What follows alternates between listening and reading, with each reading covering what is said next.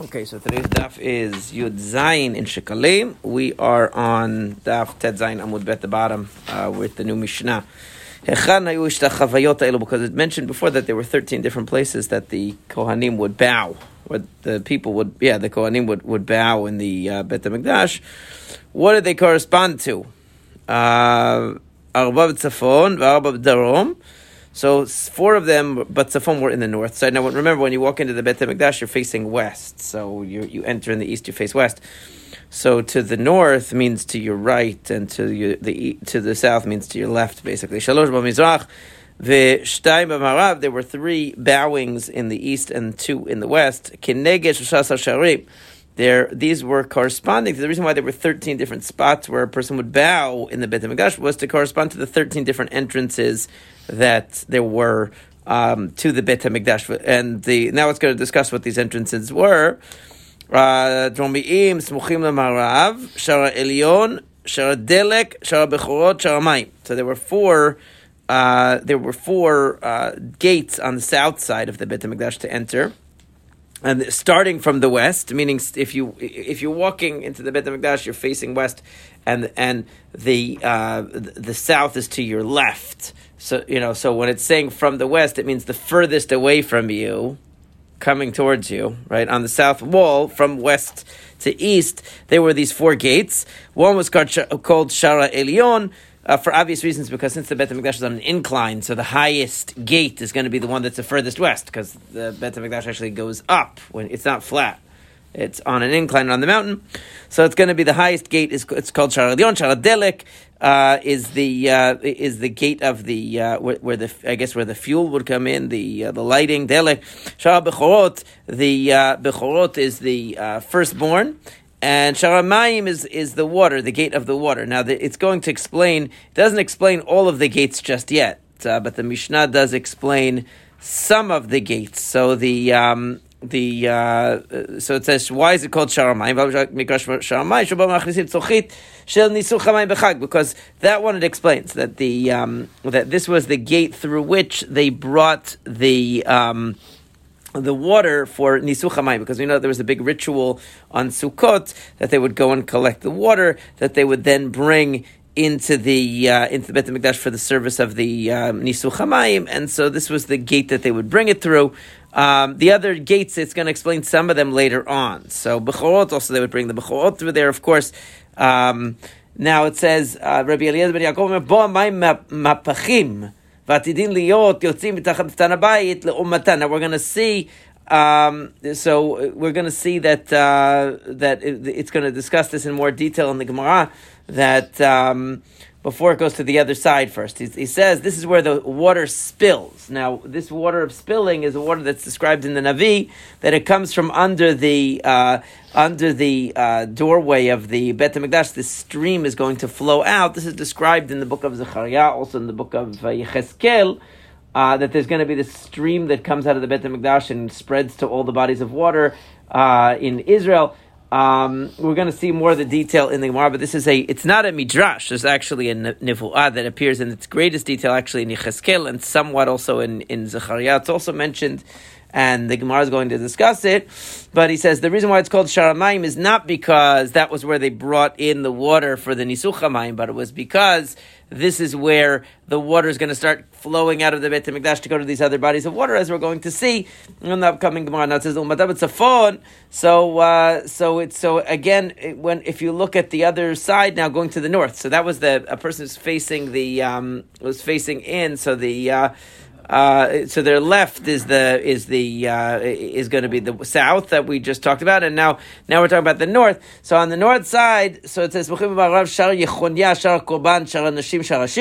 to have the four gates also that correspond to them on the north, which is that you have the Shar Yechonia, which is uh, which we're going to see why that's called Yechonia. That was named after the king Yechonia. Um, Shar HaKorban, the gate of the Korban, where people would bring the korbanot in. Shara Nashim, the gate for the women, and Sharashir, the gate for the song. Now, again, we're going to see more detail about the reasoning behind the names of these various gates, but uh, names one of them, at least one it explains. That this was the gate that Yechonia left. In other words, he came to pay one last visit to the Beit HaMikdash before he was exiled. This was the king that was exiled 11 years before the Beit HaMikdash was actually destroyed. So he came to visit one last time, and then he left through that gate, so it became known as Shar Yechonia Um, שבמזרח, on the eastern side, שער ניקנור, ושני פשפשין היו לו. There were, אחד מימינו ואחד משמאלו. There was an eastern gate, which was called שער ניקנור, and, on the, and there were two little doors next to it on either side. Um, ושניים במערב ולא היה and there were two gates also on the west side of the Beit HaMikdash, but they didn't have any name.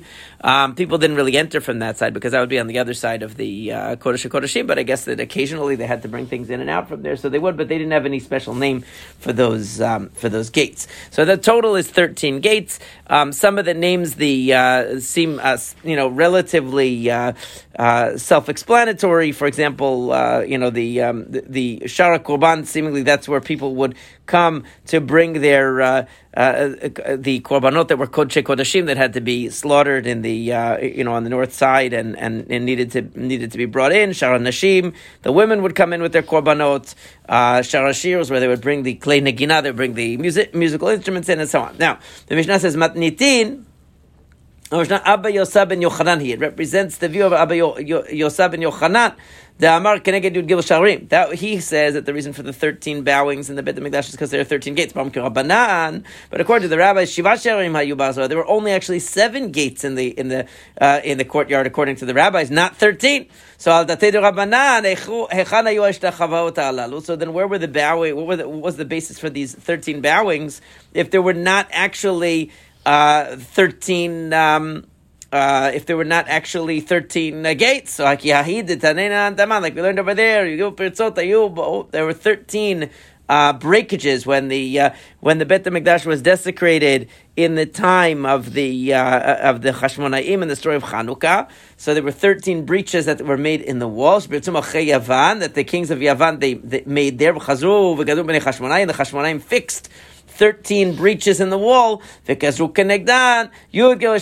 So therefore they made to correspond to those 13 breaches, 13 hishtachavayot. So there's two possibilities. One is that these were actually gates that were supposed to be there, that uh, and that they made these 13 bowings to represent the 13 gates, or it could be that there were 13 holes in the wall, basically, and they uh, and they made the 13 bowings to remember that they had been fixed and repaired. Now, we get to the psukim about this this uh, this uh, supernatural um, outburst of water that's going to come from the Bet HaMikdash in the future. That in the future, this flowing water is going to come from Yerushalayim. And this pasuk is actually from Zechariah. It's going to be going back and forth between pasukim from Zechariah, Yecheskel, and a little bit, bit of Yeshayahu, but mainly Yecheskel and Zechariah describe this. Yecheskel describes it in Perik Mem Zayin and uh, of Sefer Yecheskel, and uh, Zechariah in the second to last Perik, Perik Yud Gimel, describes it there. Tane, mibet kodshei kodashim ad parochet. So it says from the kodesh kodashim until the curtain that divides the kodesh uh, kodeshim from the kodesh. There, it's going to be like the the antenna of like a small uh, creature. It's going to be very very thin uh, stream of water. From the curtain. Now remember, when you're going out from the Kodesh HaKodeshim, you go into the Kodesh. In the Kodesh, you have the golden altar and you have the Shulchan. So it's saying from the Kodesh HaKodeshim, from the actual Kodesh HaKodeshim to the curtain that divides it from the Kodesh, it's going to be like the antenna of a small creature. And then when you get from the from the Parochet into the Kodesh and it gets up to the golden altar, it's going to be like the size of a of Karnei Chagavim, of the, uh, of the antenna of the uh, chagavim of uh, the grasshoppers or the locust. Okay, it's going to get a little bit um, going to get a little bit larger, I guess, than the silai. Kilai must have very small, uh, uh, very small antenna uh, or very small, um, you know, whatever it is on their heads. That what? It's calls them snails, right? Yeah, these little, yeah, I guess even tinier than, I don't know, I thought, I would have thought that the grasshopper was even smaller than that, but I, I don't know, I'm not an expert, I guess they would know better. So, from the golden altar until the courtyards of the Beit HaMikdash is going to be like like the, um, the string on the loom, which is the vertical one, ad miftana bayit, from the uh, from the actual uh, courtyards until the basically the doorstep of the Bet HaMikdash itself. Erev. That's going to be a little bit thicker, like the the horizontal string of the loom. Mikan velach it's from then on. It's going to be like. Um, from the uh, what you pour out of a pitcher. In other words, it, it, the point is that the water builds up in its intensity as you go, and it starts out as a tiny, tiny, thin string, and a little bit bigger, a little bit bigger. Then finally, it's going to be pouring ketiv. It's going to be like vihine, and that's and this is where this is where he quotes again the pasuk that uh, uh, that uh, from Zechariah. Where it's uh, from, and I'm sorry, from Yecheskel rather, where it says, where it says, "V'ine maim mifachim." Mifachim seems to mean in the pasuk pouring, right? From the right corner. It seems like it, right? Betzeta ish kadim v'kav biado. This is describing, you know, Yecheskel has this um, has this vision where a man is giving him a tour of the third Beit HaMikdash. The man is obviously a malach, and he keeps measuring with his measuring stick each thing. It describes there. So when he measures, so it says, "My mipakim hayimanit." It seemingly means water is pouring out, right? But it's saying it's also saying from pach. It's saying from the word like a, a, a container. The water is pouring out. So the man goes with his uh, measuring stick. Vayamed elef bama and he measures another thousand amot. So may afsaim is uh, water. The Gemara explains ad karsulei. It should it means up until his ankles. In other words, the water gets up to the ankles of the Navi Vayamed Elev, and then he, he measures another thousand by maybe. So then it's water of, of knees, right? Now it should be obvious what maybe Kaim means, but it explains it anyway. Ad bir until knees. Vayamed Elev and then it got up to his loins, matnaya. So it's saying as he goes out further and further, this water becomes like a stream that gets bigger and bigger. Mikan uh, uh, so then, then it gets to the point where it's, it's such a flowing stream that there's no way to pass it. Right? Even a big boat isn't going to be able to pass it. In other words, it's a uh, it's impassable. My what's the reason? And, and they and they that, the, what's the pasuk to support that? Vitzi adir that lo yavrenu because it says in the pasuk, and this is not the pasuk from Yecheskel, it's the pasuk from Yeshayahu, I think. Yeah, that it's a that even a, a boat will not be able to pass it. Um, why can't it? And again, he's quoting uh, this pasuk from. Uh, uh, now he's he's quoting uh, back to the um, to Yecheskel, a pasuk from Yecheskel again. It says. Ki mayim mesachu. Now, the pshat of the pasuk, I think, is that the water became water that you could only swim in it. In other words, there's no way even to uh, to put a boat on it. But it says ma'um mesachu milashut, meaning misachu, meaning from swimming. You wouldn't even be able to swim in it. He's taking it to mean. Okay, that, uh, that I think the pshat that they interpret in the pasuk is that it's water that you could only swim in it. But uh, he's saying no, even to swim in it would be impossible, and definitely not to put a boat in it. And uh, it becomes a raging uh, water. So it started out as this tiny, thin string of water coming from the Kodesh Kodeshim, and it becomes this like flowing stream, and then eventually like impassable waters. Amar of. In our neighborhood, we call the swimmer Schuna from the word, right? So it's the same uh, Soche. Today we use the word Soche, right? So that's what it means. Now, um, and, and then it quotes a pasuk here, and the, the Gra says what? The Gra says it should say Shen Ne'emar. Uferas yadav bekirbo kasher faris soche. Right, so it's uh, lischot that the, that Hashem will spread His hands in the midst of the land like a swimmer does lischot, to swim. Ma'u lischot, it says in our Gemara, and, and according to the Gemara, should go back to the previous thing, my mesachu. What does mesachu mean? Not ma, not ma'u lischot, but ma'u mesachu. Am Rav Yossi Rabbi Bon, mayin de mitmalelin ba'alma. That's this water that everyone in the world is talking about. Okay, that's what it means. Mesachu is meishe, mayim she misochachim that they're, they're, they're talking about it, they're conversing about it. Okay, so the idea is sochet doesn't mean swimming, it means talking. Fine. Either way, in the in the, the what, what it's describing, and this is straight out of the Navi. It's not really, it's not purely a uh, the Chachamim uh, making a midrash here. If you read the Navi, talks about the stream coming out of the Beit Hamikdash becoming this very very powerful waters and the waters that can't be passed. This is from uh, Zechariah. Right now it says on that day there will be a source of water that's open for the house of David and those who live in Jerusalem. What does it mean ulenida?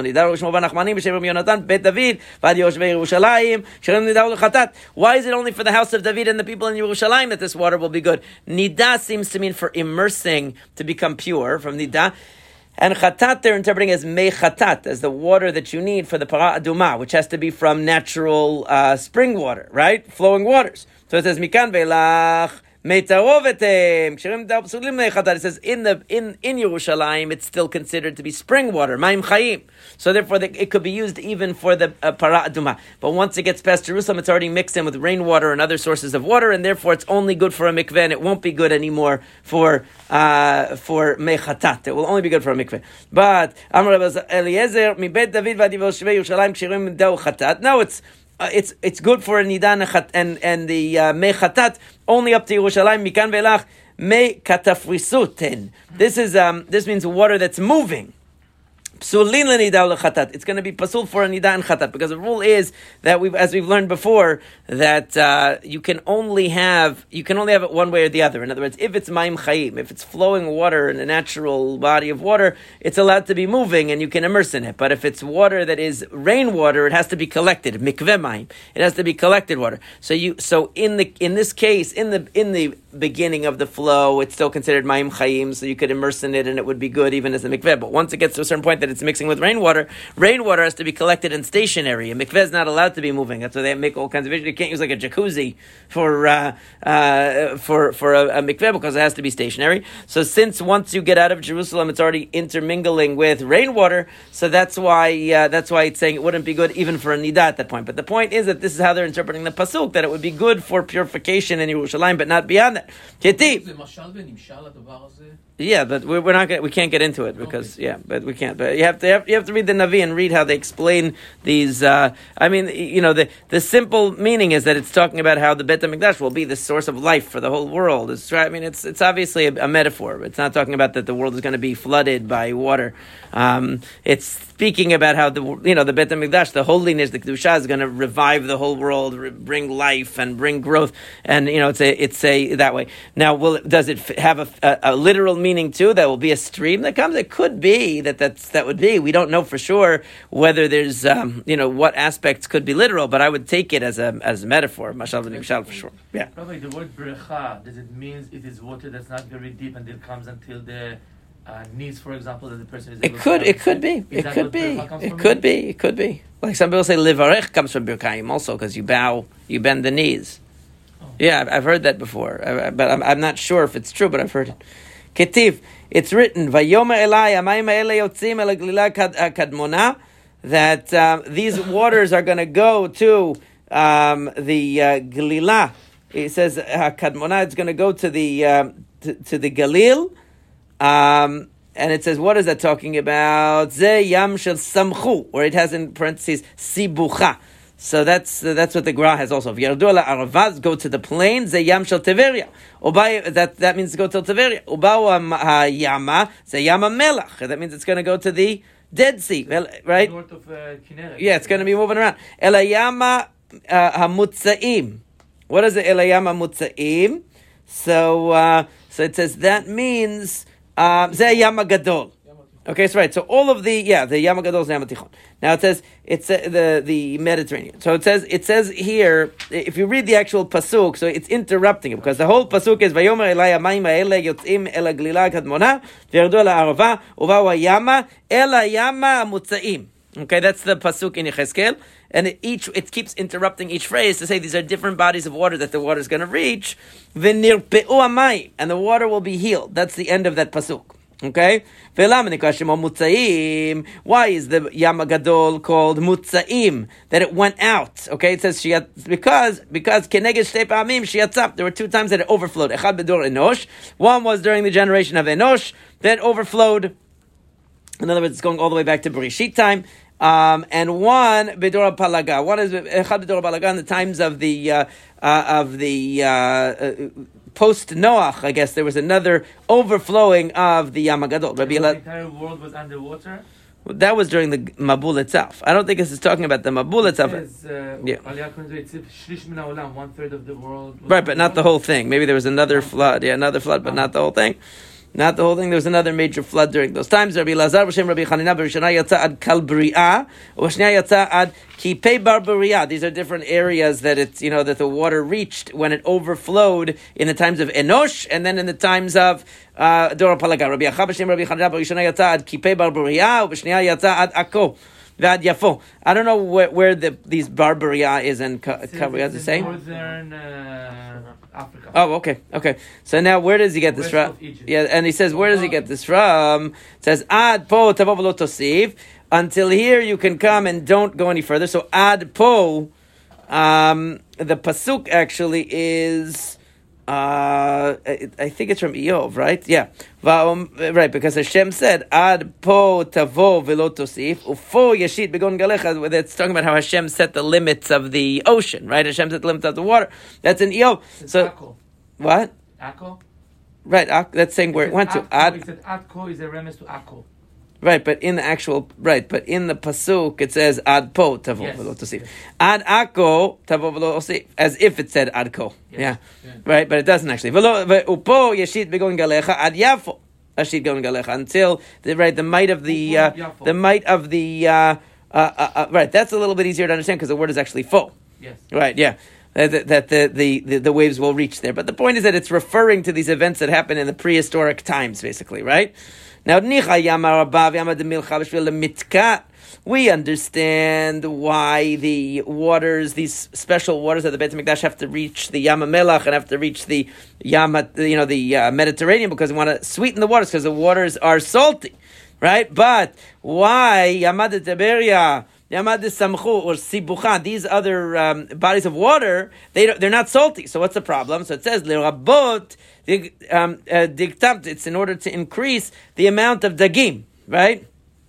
That they should have more. Uh, they should have more fish. Okay, Dichtiv be lemina. And because it actually says there, it says in the pasuk um, that tiyed digatam ki digatayam hagadol rabba meod that their fish will be as it actually says in the pasuk. I don't know why it makes it such a big chidut. Like why it, it says in the pasuk that the reason is so that their the bodies of water should have lots of fish. It says many different types. Yeah, digatam ki digatayam. Right, they're gonna have lots and lots of different fish. Um, as a result of the water getting there, Dichtiv be leminat tiyed dig- right, digatam, the minem minem minim tiyed digat- uh, digatam. That for many, many different species, there are going to be lots of species of fish. Tanei Amar Rabbi Shimon ben Gamliel, Maaseh, Shalach li Tzaidan, I once went to Tzaidan, ve'viu lefanai yoter b'shlosh meot minei dagim, betam kol. They brought me more than 300 different fish in one plate. In other words, there's such a variety of fish in certain places, and that will be everywhere. So everyone's going to become a pescatarian. There's going to be so much different fish, they won't have to be, yeah. Yeah, venir. It says the water's going to be healed. But then it says, um, uh, then it says there, uh, bitzotav ugva'av velo yirafu lamelech nitanu. That it, says that the um, that in these different swamps and puddles and things like that, the water will not reach, and they will be for salt. In other words, these other small uh, small collections of waters. It sounds like it says they will not be healed, meaning they will not. Um, they will not uh, remove their salt. They will be for salt, right? Why does it first say that the waters will be healed and then it says they won't be healed? Okay, now uh, obviously the pshat is what it means is that the water isn't going to take the salt out of those smaller collections of water so that there could still be some salt water. Right? That's what that's the pshat. But they're saying, why would it first say the water is going to be healed and then say it won't be healed? Right? It should. It, it seems ex- extra say saying that there's actually a place called Velo Yarafu. Okay, there's a place called that where there's where it's salty water. Now. Now it's talking about how on the side of this uh, big river, and now we're back to Yecheskel. yeah, uh, On the sides of it, on the banks of it, there will be kol etz machal lo. That the, the, the, the leaves will never uh, wither from these trees.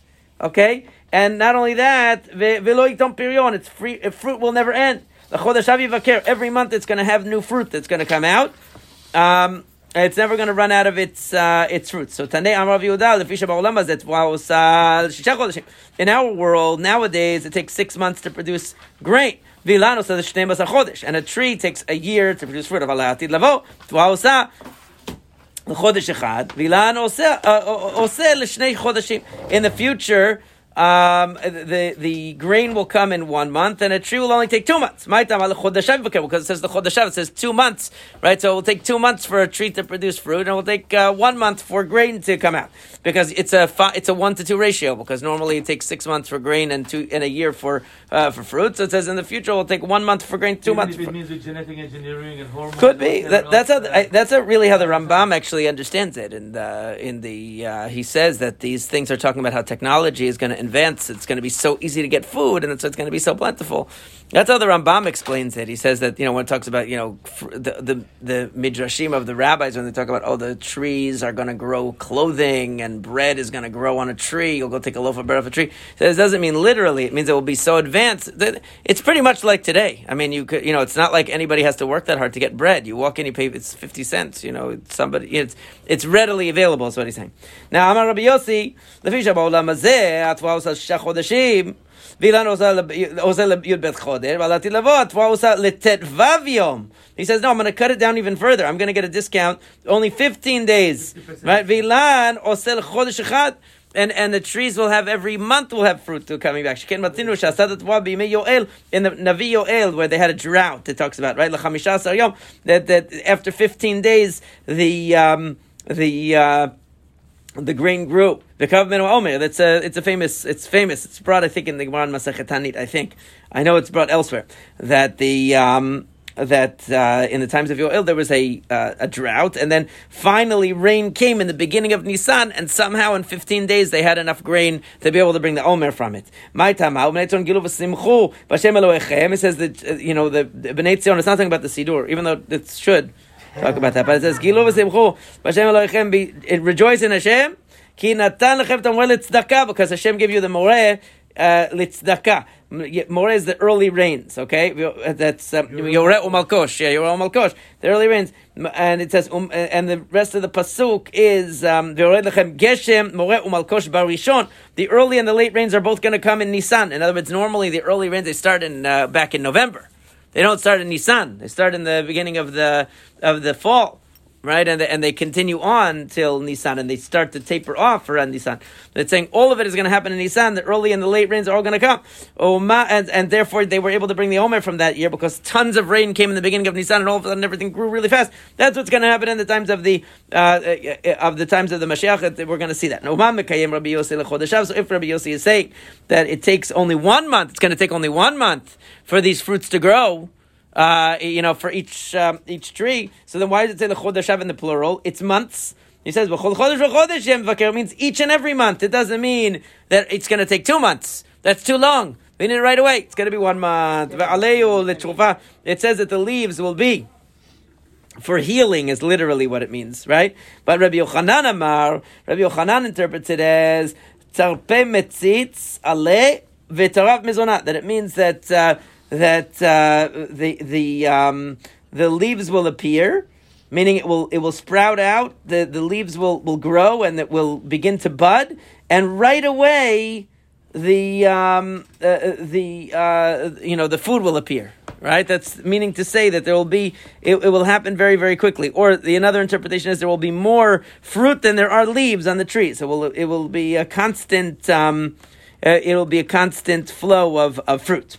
And anyways, Rav Shmuel Chadamar lehatir peh. What it says trufat means le- lehatir peh to heal or to fix the mouth. Latir peh shelemala meaning it will help the mouth above, meaning your actual mouth that you eat from. And the way that the Taklin Chadatin interprets it is it means it will take away, it will satisfy people's hunger just eating these fruits. They won't be hungry. The other one says, no, the lower mouth, meaning the orifices below, that it will make the person um, have uh, their be regular in their uh, bodily functions, right? Ba- their bodily functions. Rabbi Chanina, Rabbi Yoshua ben Levi, Chadam alatir. One says it means to open the mouth of those who are without children, meaning it's to give children to those who are barren women. And the other one says it will make the people who are silent be able to talk. In other words, the people who don't have the ability to talk will be able to talk. The point is that these, this, the, these fruits will have special medicinal properties. And we said in the above that on the northern side you have also right corresponding to the the, the gates on one side you have uh, gates on the other side. So, uh, so it says at motzei b'shasha Nebuchadnezzar lekan when Nebuchadnezzar came, bavi yashav lo b'dofnei shel Antochia. He went and he said in Antochia, and the Sanhedrin came to, to see him. And said to him, "He you here to destroy the Beit Hamikdash?" Tinuli, give me the one that I put in charge of you, meaning give me Yechonia, and I won't destroy the Beit Hamikdash. I just want Yechonia because he's been a bad boy. Okay, and I'm and, I'm going to go. So so. So they said to him, they said to Yechonia, you know, Nebuchadnezzar would like to speak with you. He's going to take you. And Kevan Shema Mehen, Kach, Natal Maftechot Shel Beit HaMikdash, so he took the keys of the Bet HaMikdash, V'ala Legago, he went to the Gago Shel Hechal, he went on top of the Hechal, Amar Elfanav, Ribono Shel Olam, he said, Master of the world, L'shavar Ayinu Nemanim Lecha, V'ayu Maftechotecha B'suinlam, in the past we were true to you and we had your keys. but עכשיו שאין אנו נאמנים, הרי מבטחותיך מסורים לך. Here are your keys back. Right? They have a similar story about the Bayit Sheni, actually, you know, in uh, uh, that they talk about that they went on, that the Kohanim went on the Bet HaMikdash and they threw the keys up in the air. Not about uh, Yechonia. Um, jumped off the... Right, yeah. They, they have a similar stories about Bayit Sheni. Right? Now, now, Terain Amora'in. Two Amoraim discussed this. Chad Amar. One says that he threw them up in the air. And they never came back down. And one said, no, he saw like a heavenly hand come and take the keys back. When all of the, the, the uh, distinguished people of Yehuda saw this, everybody jumped off their roofs and they committed suicide. Obviously, not everybody, because that would leave nobody, but meaning people were really distressed. This is what it means in the Pasuk. They uh, fell without, not, not uh, deliberately. What? You can't tell. Yeah, it's hard to tell whether it means that they were so distressed that they fell or that they did on purpose because they thought they were going to fall into the enemy hands. I'm not sure. But Masa Gechizayon, but this pasuk says Malach ki alit kulach lagagot because the, because Yeshayahu says why is everybody gone up to the roofs? And then it says the city that was full of action. And then in the end it says. You're dead are not the dead of the sword, meaning that people died either from distress, either it was self inflicted or they fell off the roofs because they were so sad. Whatever the case may be, um, this is actually Yechonyam ended up with a pretty reasonable deal because he was imprisoned there, but he was taken care of and he was like treated uh, respectfully by Nebuchadnezzar. He was never he wasn't treated like Tzidkiyahu, where he was blinded and all that. He was not treated so badly. Anyway, not that it was good, but I'm just saying he wasn't he wasn't tortured. Now the Mishnah says Yud Gimel Shulchanot Mikdash. There were thirteen tables in the Mikdash. So there were eight that were you that were made of marble that they would clean the innards of the korbanot. And the reason why they used marble because it's very cold, so they didn't want things to spoil uh, Kevish, and one and two were on the uh, western side of the ramp. Now remember, when you walk up to the mizbeach, it's in front of you, and the ramp is on your left. So it means beyond the ramp, beyond you know, beyond the ramp would be further west, so the west of that ramp. Um, and they had two more tables there. Uh, one of them was. Uh, אחד של שיש ואחד של, של כסף. One was made of marble and one was made of silver. על של שיש נותנים את האיברים. On the marble one they put the limbs, ועל של כסף כלי שרת. And they would put on the silver one the different vessels that they were using. שתיים באולם, and there were two inside. מבפנים, על פתח הבית, אחד של שיש ואחד של זב, של שיש נותנים לחם הפנים בכניסתו, ועל של זב בציאתו. Now what they would do is when they would bring the lechem panim in every, when they would bring it in on Shabbat to switch it, so the ones that they were bringing in, they would put it on the silver table. So then they would take out the one that was being taken out, put it on the golden table, and then take from that silver table into the kodesh to put it on the uh, on the actual official table of they, the. They uh, pushed it from one side. That's one opinion. That's Rabbi Yossi says that you could never have one second that it was yeah, without a thing. But the, uh, the other chachamim say no. Tamid means that you just you have to do it right away, but it doesn't mean doesn't mean in the instant. It doesn't mean in that instant. Right. But either way, maybe they had to put it down for a second because they were on their way in. They had to open the curtain, whatever you know. So they still might have had a moment that they had to put it down. They put it down silver and they put it in there, but when they bring it out, they always put it on a golden table because since it's been on the golden table of the Shulchan inside the Kodesh, they don't want to now put it on a silver table. It's deep, downgrading it, so they put it on a golden table on the way out too. Um, uh, because malin b'kodesh, right? Shemalin b'kodesh lo moridit. Chach zav b'ivnim, sha'alav lechem apanim tamid. And of course, the golden table inside the kodesh is where the lechem apanim is all the time, right? From week to week, they put it in on Shabbat. It stays there till the next Shabbat. Now, 12, 12 it's ten, but we didn't get to that yet. Now, Gemara says Tanei al shel kesef. So in our bright that says it was a shel kesef, not shel shaish. In other words, in the uh, in the uh, at the end it says um, because before it said right, it was on the uh, marble, right. Mm-hmm. Where is it here? He says, shel kesef, shel ula, shel kesef, shel zav. Right. So ours says what? Ours says shel kesef, right? Tane al shel kesef. It says, Otan shel olam, echad shel kesef, echad shel zav. Al shel kesef enotnim knisato, right? But he says, um, if he's, uh, Changing the zahav to kesef? The lechem apanim it's talking about. right, so what is the, uh, Instead of the shayish, it would have right, so, uh, instead of what? But there was no shaish in there. Yeah, al shel shayish notim lechem apanim, b'chnisato. Don't say the Mishnah. Oh, I see. Yeah, because it, I, I was thinking it was of silver. It translated in my brain as silver, right? But it's it was marble, right? So they're saying no, tanish shel kesef. It wasn't shel shaish. Okay, so right. So even though the Mishnah says it was a marble table that they put it on in the way in, no, it really is shel kesef. Okay, so that's uh, tanei al shel kesef, not shel shaish. Um, and then uh, Just give a good explanation why shaish, because it is preserving the. right, and so the uh, right. So the question is. And it wasn't. There wasn't a so right. So that so that. But then Rabbi Yossi b'shem Rabbi Shmuel bar Rav Yitzchak Rabbi Chananya Mateba b'shem Rabbi Yochanan letkan shel kesef.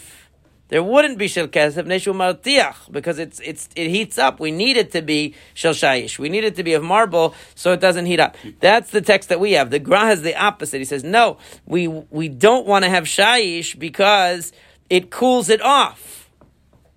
Right. Not right, right. Meaning, right, because lechem panim is supposed to be hot when you put it on, not cold, and if we, and so therefore we don't want. So the, the question is: Is it saying that no, we don't have, uh, we don't have a uh, a marble one. We want it to be silver because we want it to be warm. We don't want it to be. We don't want it to be. Uh, uh, uh, cooled off, or no, we don't want silver because we want we want it to be cool. That's the machlok. Like lo chen ze echad min anisim shenasu bebet hamikdash. Didn't we learn this is one of the miracles in the Bet Hamikdash? Kashem shayu menichin oto chom kachayehu motzin. Just like when they would bring it in, it was warm. When they would take it out, it would be warm. A week later, shneimar l'sum lechem chom biyomin lakchol because it says that they would put the right. So the question is if. The question is how you learn this, because the Gra is right. The Gra is learning it that this is a question. In other words, that since you see that it's a miracle anyway, Makes that it's going to stay warm. So what difference does it make whether you use a cool or the, the hot? It's going to stay. It's going to stay hot. Well, like But, uh, that's what Rabbi and Yoshua ben and you- Levi and you Omar. put water- Ein maskirin maseh nisim. Exactly. He says we don't ki- we don't follow maseh nisim. In other words. The Gra's f- reads it as the question is why would right why would they have to make sure that it stays warm? It's going to be a miracle anyway. He says, well, in maskin maser nisim, we don't rely on that kind of thing. We still put a silver table there so it will stay warm. We do the best that we can to keep it warm. We're not going to put it on a marble table that will cool it off and, and then rely on the miracle. That's the way that the Gra interprets it. Now, ba'un kumei rebi ilah lo yasham lechem, and the way again the Gra interprets this is a couple of different interpretations there. If they didn't have any bread for one week, maula nichol shabbat can they just leave the bread on the lechem apanim table on the actual shulchan for another week? Amarlon ketiv natzal shulchan lechem panim lefanai tamid. It says you shall place on the table lechem panim in front of me always. Lechem panim afilu pasul, meaning even if it's pasul, meaning to say that even if it's already now the Gra again has changes the text afilu kama yamim, even if it is past its time. In other words, if they for one week they weren't able to produce lechem apanim for some reason, they could just leave the original lechem panim there for another, uh, you know, for as long as necessary. Now, asara shulchanot asas shlomo. It says that that Shlomo Melech made ten shulchanot. דכתיב, היה שולחנות עשרה, וארבע יאכל חמישה מימין וחמישה משמאל.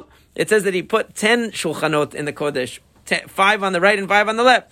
Right? In Temar, חמישה בדרום וחמישה בצפון, והלא אין שולחן כשר אלא בצפון. How could it mean that he put oh, five on the right and five on the left? That's impossible. Shulchan has to be on the north.